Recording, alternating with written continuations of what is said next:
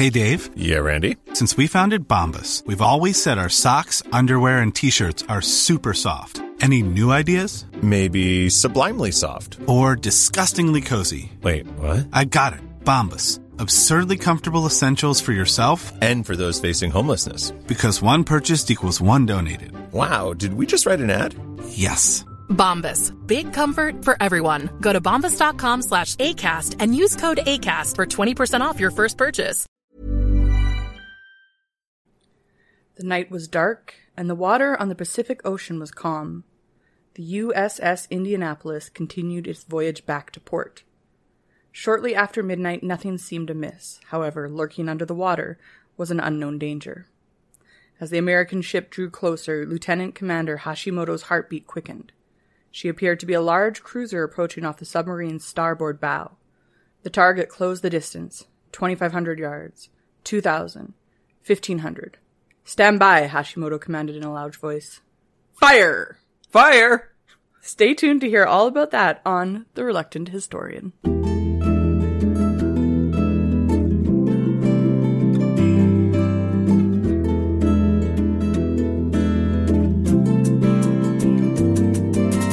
What's up, everyone? I'm Liz Lawson, and this is our Reluctant Historian. Dakota Lawson. This is the podcast where I try to show my husband that history is actually cool. So, if you love history, Or you absolutely hate it. this podcast is for you. We would like to begin by recognizing that we are recording on Treaty 6 territory and the homeland of the Métis Nation. We make this acknowledgement in recognition that we are settlers here on the land that belongs to the many different First Nations of Canada. So, Dakota, any guesses about today's topic? This topic is about seamen. Michael Caine. Michael Caine is here to tell the plot. The seamen Oh, God. are being attacked by some sort of Loch Ness monster, Oh, okay. you know, and then weirdly enough, a fire starts in the cab of it of the seaman's ship. In the cab of the ship. S- The seaman's ship. Sorry, I shouldn't have done a boat episode. Clearly not. so then the captain is like, First Loch Ness monster, now a fire's broken out. What next? And then it only gets worse from there. Yeah. So. I think that's what happens. Cool. God, I hope so. Uh, you might be disappointed. I'm probably going to be disappointed. So, on today's episode, we will be talking about the sinking of the USS Indianapolis. Hmm, because of a fire. I see. That Fire sense. in like shoot your shot, like pew pew pew. Does that what it mean what it means? I mean, there might be fires, but like we're saying fire as a verb here, not as a noun. hmm. Yeah, Hmm. yeah. I still like my bet my better. Code, I don't think I told you this. Uh, we have become sellouts. Finally. Sorta. Uh, I made us a link to a website called Buy Me a Coffee. It's sort of like Patreon, only different because our listeners get nothing You get shit all. if you give us money. yes. so you can send us money and yes. And and like I know the website is like buymeacoffee.com or whatever, but it could be like translated to like buy me a Lamborghini yeah, or something, absolutely. you know? Like yeah. you know or like new mics is really Yeah. what this is for. or Lamborghini. The point is that think bigger, Right. you know? Right. That's cool though. I think that's a good way to kind of sell out. Yeah. So listeners, if you want to support our hopes and dreams of becoming famous, you can head over to the website buymeacoffee.com slash the historian. So it's really important to notice that we're not the reluctant historian there. We're just the historian. Yeah, because I've graduated. I love history now. No, because it's too long of a title. just just kidding. I still hate history.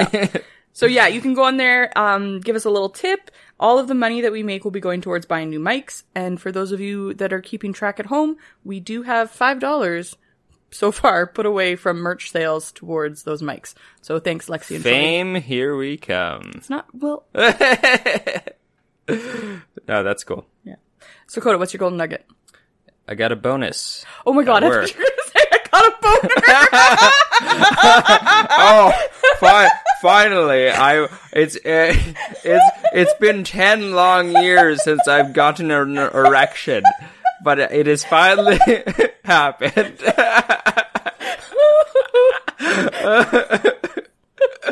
uh no, I don't currently. No, I don't currently have a boner. Good. Although I did get a bonus from work. Bonus. And that did give me a boner. Sweet. Yes, sweet. cool story, bro. Yeah, so uh that is cool. I already I haven't gotten it yet. I get it on the 28th. We love. We love bo- money, bonuses. We're sellouts Boners. now. boners. We love boners. By a 12 year old boy. Here at the Reluctant Historian, we support boners. Yeah, so I already bought, uh, spent a lot of it on a, a new video game chair that's coming Yeah. here, which will be great for you We're for your excited for posture. Yeah. Uh, so yeah, that's kind of kind of cool. Just we we usually get a bonus uh, every year at work Yeah, after really after cool. Christmas, and it's just uh, nice, you know, to Yeah, I don't especially get bonuses. yeah. Well, you make a lot more than I do, That is also so true. there's also that. But yeah, what about you? What's your golden nugget? So my golden nugget is that I have planned our first activity for the English through the lens of video games class. Yes. So super excited. I'm going to try and tell you it real fast here. So Okay. I started playing Age of Empires and it's like this historical build your empire, take over the world sort of thing. So in it, you can also play campaigns and you play like actual, actual historical campaigns. So right now I'm doing like the conquest of, um, England. So Battle of Hastings, which means nothing to you, but to our history listeners, it will. So I'm just playing through that up to like King John and the Magna Carta, and it's really fun. So I'm gonna make my students play the game, pick one of the campaigns. They can do whichever one they want, um, and then like reflect on their experience playing it. Was it hard? Was it easy? What challenges did they face? What did they overcome? Da da da da da. And then one of the things that they have to do in the English class is write a research report. So then I'm gonna say, okay, whatever campaign you did, write a research paper about that and then was it historically accurate and like what did you learn and that's my first lesson i'm very excited That's really cool. That I mean, getting homework that's play through this video game. Like, man, I wish that was a thing when I was a kid. i know well and then i've come up with some other ideas you have to write a review so i'm going to get them to do a review of a video game so they'll get to play whatever they want and then like uh, review it and That's that's cool. That's um that's actually really a great idea if uh some kid wanted to get into sort of like the video game journalism sort of Yeah, okay, so you're like reading my mind because what I Yeah. think I'm going to get them to do is have them, I'll kill two birds with one stone here because you have to do speaking Mm-hmm. skills as well. So I think I'm going to have them like presented as if they're like a podcast or like a YouTube channel. Yeah. Like, tell me about your game. So I'm really excited. you're going to be teaching this class next year or whatever, and then you'll just see me in the class, backwards hat and all. Hey, teach what we're learning today, and then I'll be like, I'll lean over to the next guy and be like, I'm sleeping with the teacher. Oh Well, they're all te- learning it from home, so they you won't be able to lean over to anybody. Oh, well, then I'll just uh, I'll write in the, the, the comments or something like nice boobs, but. Don't- but spelled B E W B S. so everybody knows Z you're. B Z. So everybody Yeah. knows you're a kid. Of course, I Yeah. gotta be cool. I'll tell people I'm wearing my backwards cap right now. I'm uh, about to uh, take a whiff of this blunt. A whiff? Yeah, I'm just gonna smell it. Mmm, this smells like some dank kush. Yeah. All right. Well, today's episode comes from longtime listener, Mr. Pat. Oh, uh, Larissa's uh, father. Yes. Yes. Okay. Cool. Cool. I was like, uh, yeah, had to trigger that in my memory. But yes, very cool. Yeah, super excited. Okay. I'm ho- hopefully I don't disappoint you, Pat, by me not liking this one. But Uh, so when he suggested it, I got super pumped up because it's a topic that I had never actually heard of, but it sounds super interesting. well, they're trying to cover up Loch Ness monster. So Yeah. and like Pat said, it might be gory enough to keep you intrigued. Oh. Yes. Hmm. So for today's episode, I already told you all what we're talking about, but I wrote it in here, so I have to read it. We will be talking about the USS Indianapolis. Well, for, that's like you, how you earlier in the episode. I'm just gonna break the fourth wall a little bit here. How you're like, I don't think I told you this, Dakota, but and then the thing about the buy me a coffee. Uh, you read that to me. I did. No, actually, I sent you a picture of the text. Oh right, and uh, You forgot. no, no, I didn't. didn't? Okay. I didn't forget because I and I I didn't. I forgot you were gonna bring it up, but as soon as you read it, I'm like, well, I, I already know this. Yeah. So tell me about the sinking of the Indianapolis in uh, Indianapolis Indianapolis What's that seamen. Seamen? What is the Let me tell you about semen. Stop. well, boners. No, stop, Liz! oh my god. God, what have you're you done to me? You're turning into me. um, yes. So the Indianapolis. Have you seen the movie Jaws? of course, it's great. So do you remember Quint? Mm, is he the uh, oh, the guy that is hunting the Yes. like he's the seafaring seaman? Yes. Mm, yes, Yeah, I so- remember him. He gives his speech about a boat sinking, Yeah. And this story is about that boat. Ooh. Yes. So he is saying, he says in the lines, he says, You know a thing about a shark? He's got lifeless eyes, and when he bites you, and those eyes roll over water. so I'm doing a really bad uh, example of his No, voice. I, I think that was great. But, and I always, always grew up, growing up, thought it was, and their eyes roll into their head. And then I actually like looked up the actual Yeah. words and I was so wrong. So say it again. You know a thing about a shark? He's got lifeless eyes, and when he bites ya, and those black eyes roll over wide. Can you imagine if you just came in there like no one would take it seriously? He's got like uh his socks rolled up uh, over his like uh, up to his knees, and then he's wearing shorts and wearing like nerdy glasses and stuff like that. You know the thing about sharks is they their eyes roll up in the back of their head when they're feasting Yeah. or whatever. like Yeah. so, So, so that's how you read it. yeah. Fucking nerd. So, anyways, that quote is actually one of my favorites, and then I realized I was quoting it wrong. So Mm. That's fair. It's uh, well, it's like um, the quote from the Star Wars. Uh, Luke, I am your father. It's not actually Luke, I am your father. It's actually, it's actually just I am your father, Oh. and you deliberately disobeyed me. Okay, Mufasa. well, they're they're voiced by the same guy. So That's true. Yeah. Um. Also, I would like to watch Jaws again. Oh, Jaws is sick. Mm-hmm. So if we do that, we have to commit to watching Jaws one, two, three, and Jaws: The Revenge With Michael Caine. with Michael Caine. Michael Caine. Yeah. So let's get into it. The story takes place near the end of World War II with the ship the USSS SSS USS Indianapolis having a really important role in the bombing of Hiroshima. The USS Indianapolis was a heavy class cruiser of the United States Navy and was named for the city of Indianapolis, Indiana. I would guess that. The ship was first launched in 1931 and was a flagship for a number of captains. A flagship is the vessel that is used by the commanding officer of a particular group of naval ships. So, a lot of the history sources of this ship start by getting into the construction of the ship and how it was built. But, don't worry, Dakota, I won't be going into that. Oh, thank God. I was like, wow, this is going to be so riveting. Riveting because you use rivets to put the ship together? Shut up. you shut your goddamn mouth. Um, I will let you know, however, that she was built after World War I as part of the United States' adherence to the Washington Naval Treaty, which limited the production of battleships, battle cruisers, and aircraft carriers. The treaty did not, however, limit the number of cruisers that could be built, of which the Indianapolis was one. And boats are called she's, so I'm going to say she, and you're going Oh. to be like, who's she talking about? And I'm talking about the boat. Okay, I uh, assumed. When World War II broke out, the USS Indianapolis was used in a variety of different missions, spending most of her time in the Pacific Theater, which refers to the waters in the Pacific Ocean where the Allies engaged in battle against Japan. This area covers the Philippines, New Guinea, the Solomon Islands, Australia, and the surrounding waters. And yes, history folk, I know I missed a bunch of places, but I didn't want to go too far into it. Yeah, so don't don't add add us in the comments going, actually.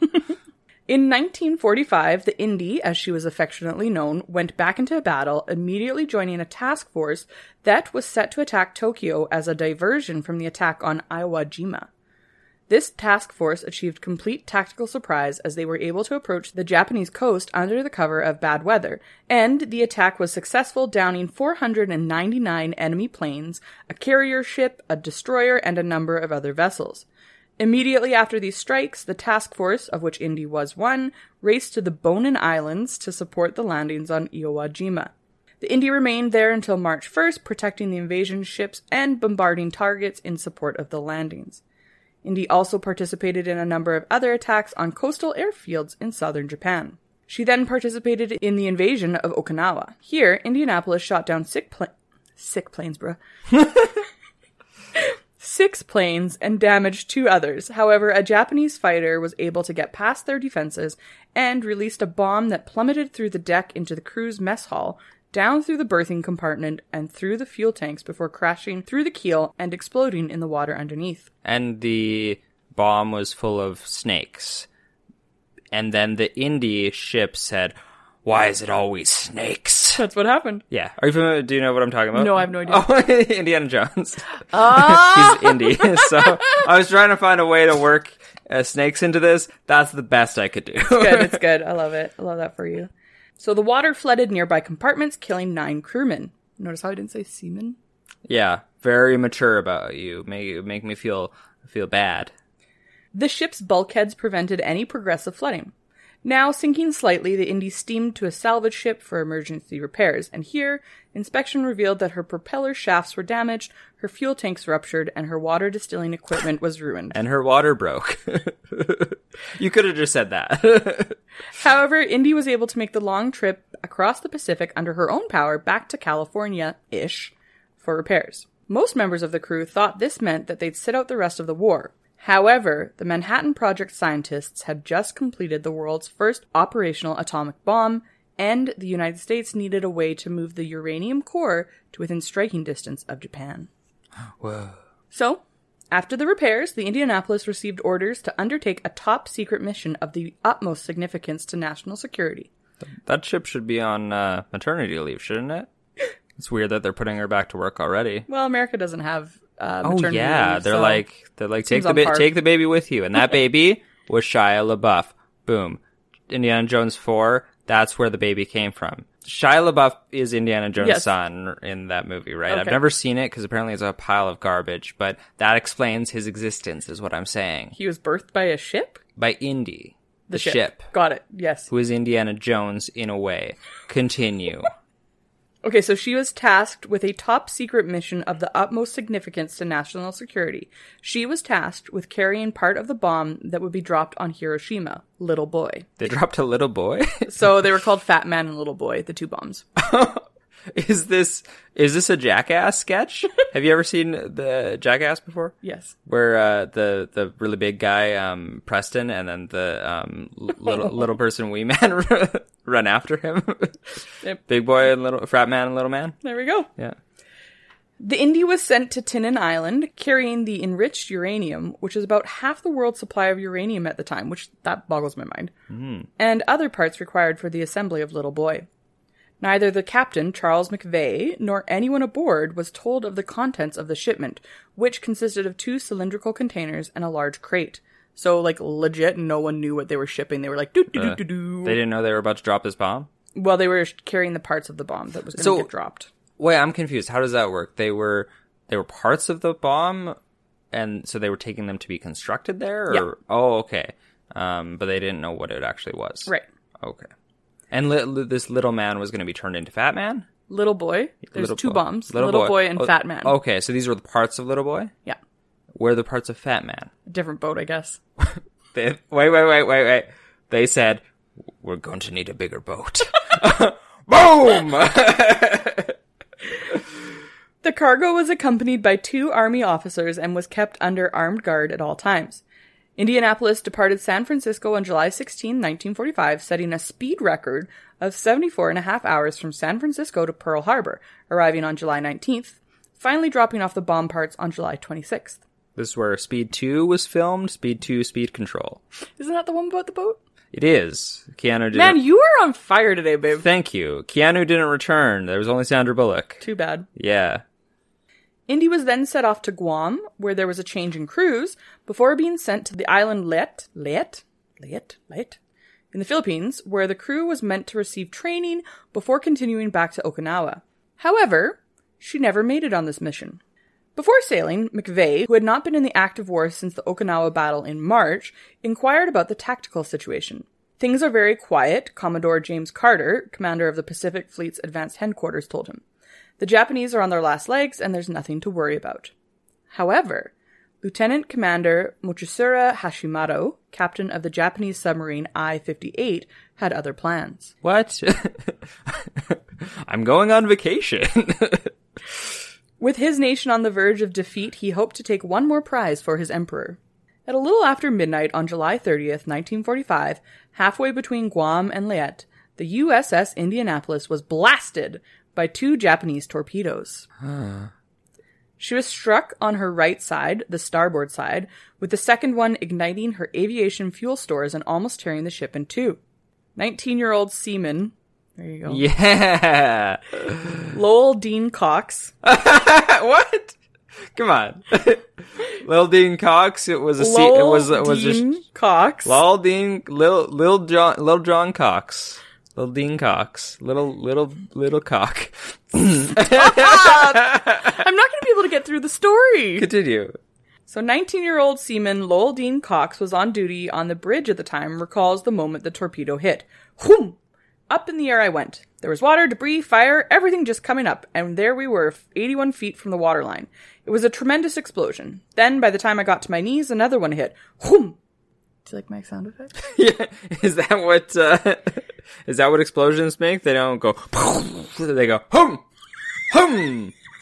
Like it's like a big guy like lifting another big guy onto his shoulders or something. Hum. Yep. The explosions caused massive damage to the ship, and as fires raged below, the huge ship began listing onto its side. So that's like tilting onto her side.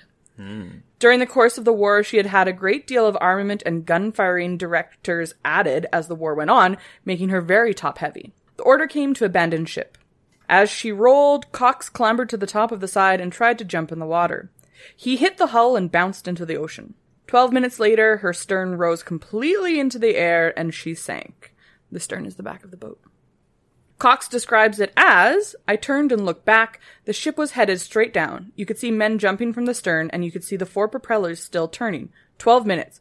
Can you imagine a ship 610 feet long? That's two football fields in length. Sinking in 12 minutes? It just rolled over and went under. Is that what he said? Yeah, this was all of his quote. Oh, and then he's like and there's three men playing violins as it went down as well. We're not the Titanic. Well, it makes it sound like it. Yeah. So actually, I do have a lot of quotes from actual survivors in this because I Okay. think it gives a more realistic feeling. Mm-hmm. The problem is when I read their words, I sound stupid. So, Why? well, I don't know. I just do. I don't Oh. sound like a 19 year old seaman. I could sound like a 19 year old seaman. Indiana- Indianapolis sank in just 12 minutes, 280 miles from the nearest land. About 300 men went down with the ship, including Chief Warrant Officer Leonard Woods. As the bow plunged and Indy listed starboard, Woods ordered his men to abandon the radio shack.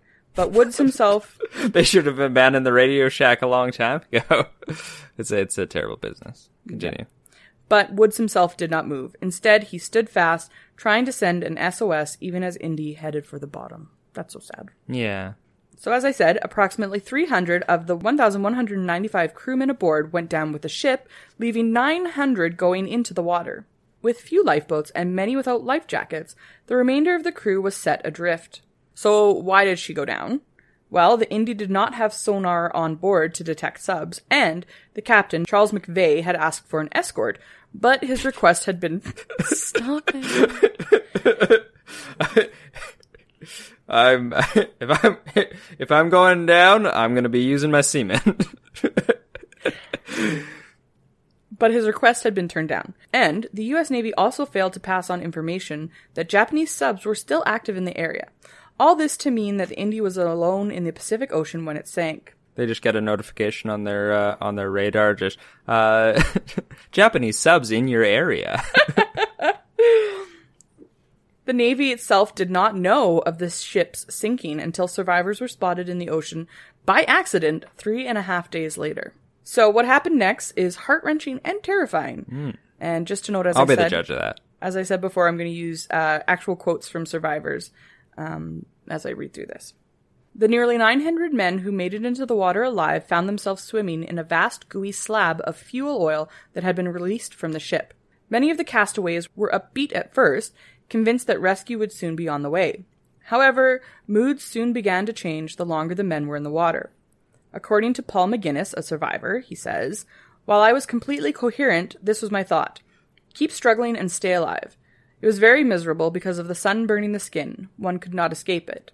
It was like having your head in a hole in the middle of a mirror with all this sunlight being reflected and burning your face. So hot. It was miserable. Like hell. You couldn't wait for the sun to go down. When the sun went down, it was a relief. Then it would get cold and you would start to shiver, and you couldn't wait for the sun to come back up. Damn. So how long were they in the water like this for? Three and a half days. Three and a half days. Jesus. Hmm. Were they wait? Were they floating on anything, or were they just like trying to like? Like some kind of caught onto wreckages and stuff, and Yeah. some people had uh, life jackets that they used. Yeah. Um, but yeah, I guess they probably must have been holding on to stuff because you can't swim for three and a half days straight. no, no. I. I You'd be dead. I was just yeah. Even if I was on a life jacket or life thing or whatever, I would have just drowned myself. Like, I'm dead. That sounds awful. Men began drinking salt water to stave off dehydration, and some drank so much that they were delirious. They began to see things that weren't there. Survivor Tony King recalls that men started getting ideas that the ship wasn't far in the distance, promises of pretty girls carrying fresh buttermilk biscuits or a cold drink just over the horizon. It wasn't hard to be talked into things out there, so a group of us swam off, following the leader, not wanting to be left behind. the cat. Well, I guess the captain died, right? Nope. Oh, he didn't. Okay, sorry. I thought he went down with the ship. No, that Was was someone else? the commander of the like radio shack. Oh, okay. Um, the captain's like, and when we get through this, escorts for everyone. so these men that are delirious, they'd say other things like, the Indy is down below and they're giving out fresh water and food in the gallery. Granville Crane says that those guys would then swim down and a shark would get them, and you could see the sharks eating your comrade. Whoa. In that clear water, you could see the sharks circling, and every now and then, like lightning, one would come straight up and take a sailor and him straight down. So that's why he brought up in Jaws. He brought up that story then. Yeah. Oh, okay. One came up and took the sailor next to me. It was just somebody screaming, yelling, or getting bit. Whoa. According to Eugene Morgan, all the time, the sharks never let up. We had a cargo net that had styrofoam things attached to keep it afloat.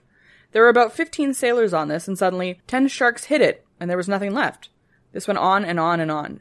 King recalls in an interview with History.com there were a lot of sharks. So many. I'd see them swimming below me. As King retells this story, his hand traces slow circles near his legs, describing the shark's menacing patrol. His eyes unfocus as he watches the scene play out, the predator still lurking just feet below him after all these years. His breathing shallows and tears stream down his tortured face. Oh man. As the sun would glare across the ocean, the horrified sailors would see countless dorsal fins cutting through the waves around them. Drawn by the aftermath of carnage, hundreds of oceanic white tip and tiger sharks, which hunt in the Pacific Ocean, prowled among the living and the dead. Dean Cox recounts We were sunk at midnight. I saw one the first morning after daylight, and they were big. Some of them, I swear, were 15 feet long. They were continually there, mostly feeding off the dead bodies. But soon they came for the living, too. We were losing three or four each night and day. You were constantly in fear because you'd see 'em all the time. Every few minutes you'd see their fins, a dozen or two dozen fins in the water. They would come up and bump you, but you never knew when they were going to attack you. The following three days became a living nightmare for the sailors as the beasts picked off dozens of men, ripping them apart as terrified survivors clung to one another in fear. This is terrifying. I I can't imagine. Like I I I, I would definitely drown myself. Like mm-hmm. that is horrifying. Edgar Harrell was just 20 years old when he watched this ordeal unfold in front of his eyes. All we heard was men being eaten alive, every day, every night. You would hear a blood curdling scream and look and see someone going under. As the victim's blood spread through the water, the sharks, which can smell blood up to three miles away, were attracted to the defenseless sailors, creating a feeding frenzy. Harrell says, When you get some 900 boys out there decaying in misery, sharks are going to swim through there and they're going to attack what's in the road. If I'm flopping around in the road, they're going to take me under, and they only have to hit you once. Some of the men would pound the water, kick and yell when the sharks attacked, and most decided that sticking together in a group was their best defense. But with each attack, the clouds of blood in the water, the screaming, more sharks would come. It wasn't just the shark attacks that the men had to survive, but also the baking heat during the day, the freezing cold at night, the lack of food, and severe dehydration. The life jackets, which were meant to help them stay afloat, became waterlogged, and many became exhausted and drowned. The men did get a small sliver of luck on the second day when they were able to catch a few drops of rainwater in their mouths. But by noon of the third day, the group of 80 men that Harrell had grouped with in the water had dwindled to 17 that were still oh, alive. my. Yeah. Hope was rapidly fading as survivors became fewer. By August 2nd, the dead outnumbered the living. Then, by pure chance, on the fourth day, a Navy plane flying overhead spotted some men in the water. Just after 11 a.m., Lieutenant Junior Grade Wilbur Chuck Gwinn, why is that his name? was on a routine sector search of the area and spotted a winding slick of fuel oil. At first, he thought it was the trail of an enemy sub. Descending to take a closer look, he saw the last thing that he expected oil covered men waving and splashing in the water. Gwinn immediately dropped a life raft and radio transmitter, and all air and surface units capable of rescue operations were dispatched to the scene at once. It still took a number of hours before rescue ships could reach them. After nightfall, the destroyer escort USS Cecil J. Doyle, the first of seven rescue ships, used its searchlight as a beacon and instilled hope in the men still in the water who were finally plucked from their watery prison.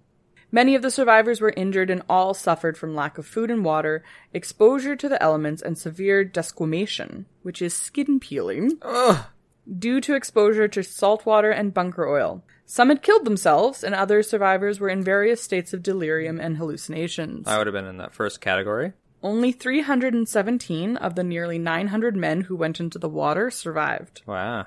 The number of deaths attributed to shark attacks ranges from a few dozen to 150. The sinking of the Indianapolis resulted in the most shark attacks on humans in history. Oh, okay. Because I was thinking, I was thinking about that while you were sa- saying this. Because uh, shark attacks, like, aren't they not super common? No, they're pretty rare. yeah. Yeah, but I mean, like, like the one guy said, if you're in their road and they're like, "Hey, free food," Yeah. I'm gonna eat ya. This is uh, what I'm about to say is terrible. Okay, Just prepare yourself. good. It's like somebody, um, you know, like a fish tank where you, uh, you know, you pour in the f- fish food. Mm-hmm. These people were like, you know, it's like they sprinkled the ship sprinkled in these fish food. It's a pretty for- good analogy. Yeah, Thank you. I thought it was terrible. it is. It is horrible to think about, but yeah, I mean, it's analogous. I am a analgogistic. Four days later, the United States dropped an atomic bomb on Hiroshima, causing nearly 130,000 in casualties and destroying more than 60% of the city. On August 9th, they dropped a second atomic bomb over Nagasaki. Meanwhile, the US government kept quiet about the Indianapolis tragedy until August 15th in order to guarantee that the news would be overshadowed by President Harry Truman's announcement that Japan had surrendered. So this paragraph I have so many problems with because first of all, why are we dropping bombs on civilians? And not we, but like why are people dropping bombs on civilians? Instead of sharks. like Hiroshima and Nagasaki are just horrific things that America did. Yeah. Um, and then two, the fact that the president's like, so I fucked up, like we fucked up, and like 600 people died in the water, but we're just not going to tell America, the citizens about it until after I can take the glory for Yeah. winning this war, which is, it seems on par for America. Well, yeah. Super messed up though. Yeah, I just like all of that just makes me super mad. Yeah. In the aftermath of the events involving the Indianapolis, the ship's commander, Captain Charles McVay, was court-martialed for failing to sail a zigzag course that would have helped the ship to evade enemy submarines in the area. McVay was the only Navy captain court-martialed for losing a ship during the war. He was convicted of the zigzagging charge. Yeah. you zigged when you should have zagged. But the truth is, the U.S. Navy was looking for a scapegoat for their failure in the matter. Where'd that escaped goat go? There was evidence that the Navy itself had placed the ship in harm's way. McVay's orders were to zigzag at his discretion, weather permitting. However, he was not told that there were indeed Japanese submarines operating in the area in which the Indy was traveling. And Commander Mochitsura Hashimoto, the guy who sunk the ship, actually testified at his trial that zigzagging would have made no difference in the attack. Mm. Fleet Admiral Chester Nimitz remitted, so gave back McVay's sentence, or like said it was fine, and restored him to active duty. However, he retired in 1949 as a rear admiral. a rear admiral. For years after, he received hate mail blaming him for the deaths of the men on board. Did you think I was going to make a bum joke? I did. I am above that, mm. Elizabeth. So back to this hate mail. One note read, Merry Christmas. Our family's holiday would have been a lot merrier if you hadn't killed my son. Oh, damn. The guilt that was placed on his shoulders continued to mount until he committed suicide in 1968 using his Navy issued revolver. Wow. McVay was discovered on his front lawn by his gardener with a toy sailor in one hand and a revolver in the other. Oh, vey. I feel like that's so heartbreaking. Yeah. He was 70 years old. Many of the surviving crewmen believed that the military had in fact made him a scapegoat, and in 2000, 55 years after the Indianapolis' sinking, Congress did clear McVay's name, stating that his record should state that he was exonerated for the loss of the Indianapolis. The final resting place of the Indianapolis was discovered on September 13th, 2017. It was well preserved due to the great depth at which it lies among the Rocky Mountain ranges of the North Philippine Sea. So, Dakota, what do you think? I kind of want to watch the Titanic and Jaws now.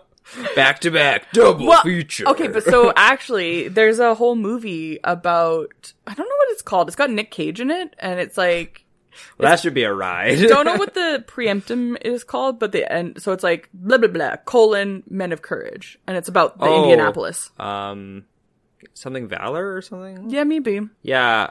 Um, or is it Con Air? it's not Con Air. no, no, it's not. Men of Valor. Isn't that what it is? Could be. Yeah, it could be Men of Valor. Yeah, I'm pretty sure not that's Men a of movie. I'm pretty sure that's a movie. Yeah, so Yeah. like I would be very interested. And then Pat also said there's a really good book that I will probably read. I won't make you read it, but like Yeah, I don't read. Readings for nerds. yeah, so that I'd be interested because I was like fascinated by this whole story. I don't know Mm-hmm. if you were, but I was like, this is right up my alley and Mm-hmm. super, super interesting, especially like with like the part that it has to do with the bomb, like the how it carried the bomb to Hiroshima, and then like how the Navy was like, no, we're gonna blame you, even though you had nothing to do with it, but we can't admit that we were wrong. There's Yeah. just so much intrigue and stuff going on with it, and then the sharks. Yeah, obviously. so it's uh to me this movie is a mixture sorry, this movie shows you how much uh I've got really a pop culture brain tonight uh, tonight. I was like just like anytime you said something, I was You just were. like there were some things I didn't even say. You said something about a cruise and I was like Tom Cruise. How could I incorporate that into this? You said Okinawa. I was like, "Oh, that's where uh Your Mr. friend, yeah, Mr. Miyagi. Miyagi from the waiting. I Karate Kid is from." something. Well, yeah, but I'd already commented so much. I, I wanted you to actually get through the story because some people I've learned actually like the history of this podcast, and I need to shut the fuck up more. No, you don't need to. I think you're very so, funny. Thank you. I am. But so this story that is not a movie reminded me of three movies combined. Okay. This is some this is like if you took Pearl Harbor, Yeah. mixed it with the Titanic, Yeah. and then at the end of Titanic there were sharks. So Jaws. So I think Titanic would have been a better movie. I was just watching a video about um, how there was a terrible uh, alternate ending to Titanic. Oh. And it's I don't know. I won't go into it, but it it wasn't great and stuff like that. It's actually out there. You can watch the alternate ending. But I would prefer if the alternate ending was just sharks. you know? Did you know that the actual Titanic is covered with metal-eating bacteria, and it's gonna like disappear really? within the next couple twen decades? So Really? That's wild. isn't that wild? Yeah, I thought it was just gonna like hang out and be down there forever, but not, fam. It's gonna get eaten by this bacteria. How long will that take? I don't remember. That sucks. I feel like a hundred years it's got left. Really? I, That's like, not I that might, much. I might be wrong. That that wrong. either way, the point is we're not talking about the Titanic, we're talking about semen. So, I'm shaking my head. I you were right. You told me before this podcast you were like you're going to hate the first half, love the second half. You're absolutely right. I know. I was like I was ready to give you a 5. I was just like I'm bored to tears, okay? Mm-hmm. And then you threw fucking sharks at me. You were very okay? quiet during that part. Well, I was listening. Oh, you It were wa- intrigued. I was intrigued. I was Okay. the I was trying to entertain myself during the first half because I was like, "Man, this sucks. I gotta, I gotta just be snappy, snappy, snappy." That part was for me. yeah, It's not well, all about you. well, whatever you say, dear. So, uh, yeah, the shark stuff was fascinating and horrifying at the same time, Yeah. and that's maybe partially why I was just why I was just listening because I was just like, holy shit! Like, picture I was picturing myself a lot during this, being in that situation and being like, fuck, like that is. Uh, That's like your worst nightmare. yeah. I actually don't know how you feel about sharks, but I do know how you feel about water. So I- well, sharks are above, are among most of my. They're very high up there, I would say, oh, as okay. well as being stabbed in the eye with a pen. Oh. so Yeah, okay. I would say if I was in water, stranded, and a shark came up holding a pen, being like, "I'm gonna get your eye," I would be like, "Ah, no!" the worst. So I did ra- raise my rating based on the shark Thank stuff. you. Although it's not crazy high because there was that first crap you talked about, okay?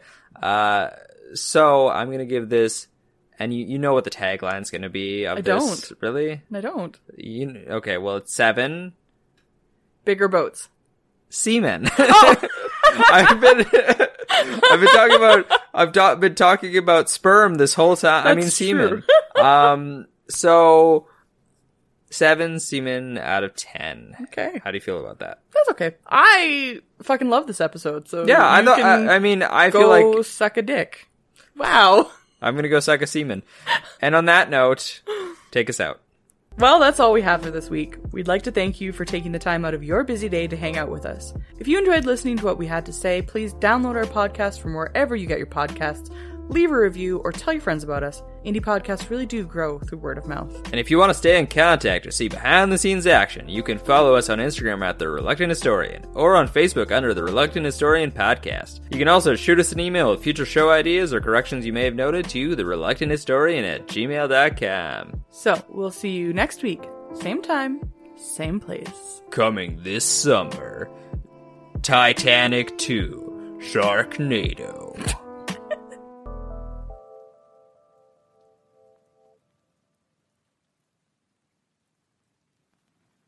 Hey everybody, I'm Eric Erickson, host of The Open Highway. You know, I've had some incredible adventures in my life, and well, along the way, I learned a little bit about everything, which, to be honest with you, is just enough to get me into trouble. But I bring that with me when I sit down with guests from the worlds of politics, news, science, current events, entertainment, and more. The Open Highway with Eric Erickson. Join me on The Open Highway, and let's have a conversation.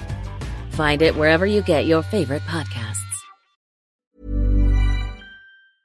Hey, it's Paige DeSorbo from Giggly Squad. High quality fashion without the price tag. Say hello to Quince.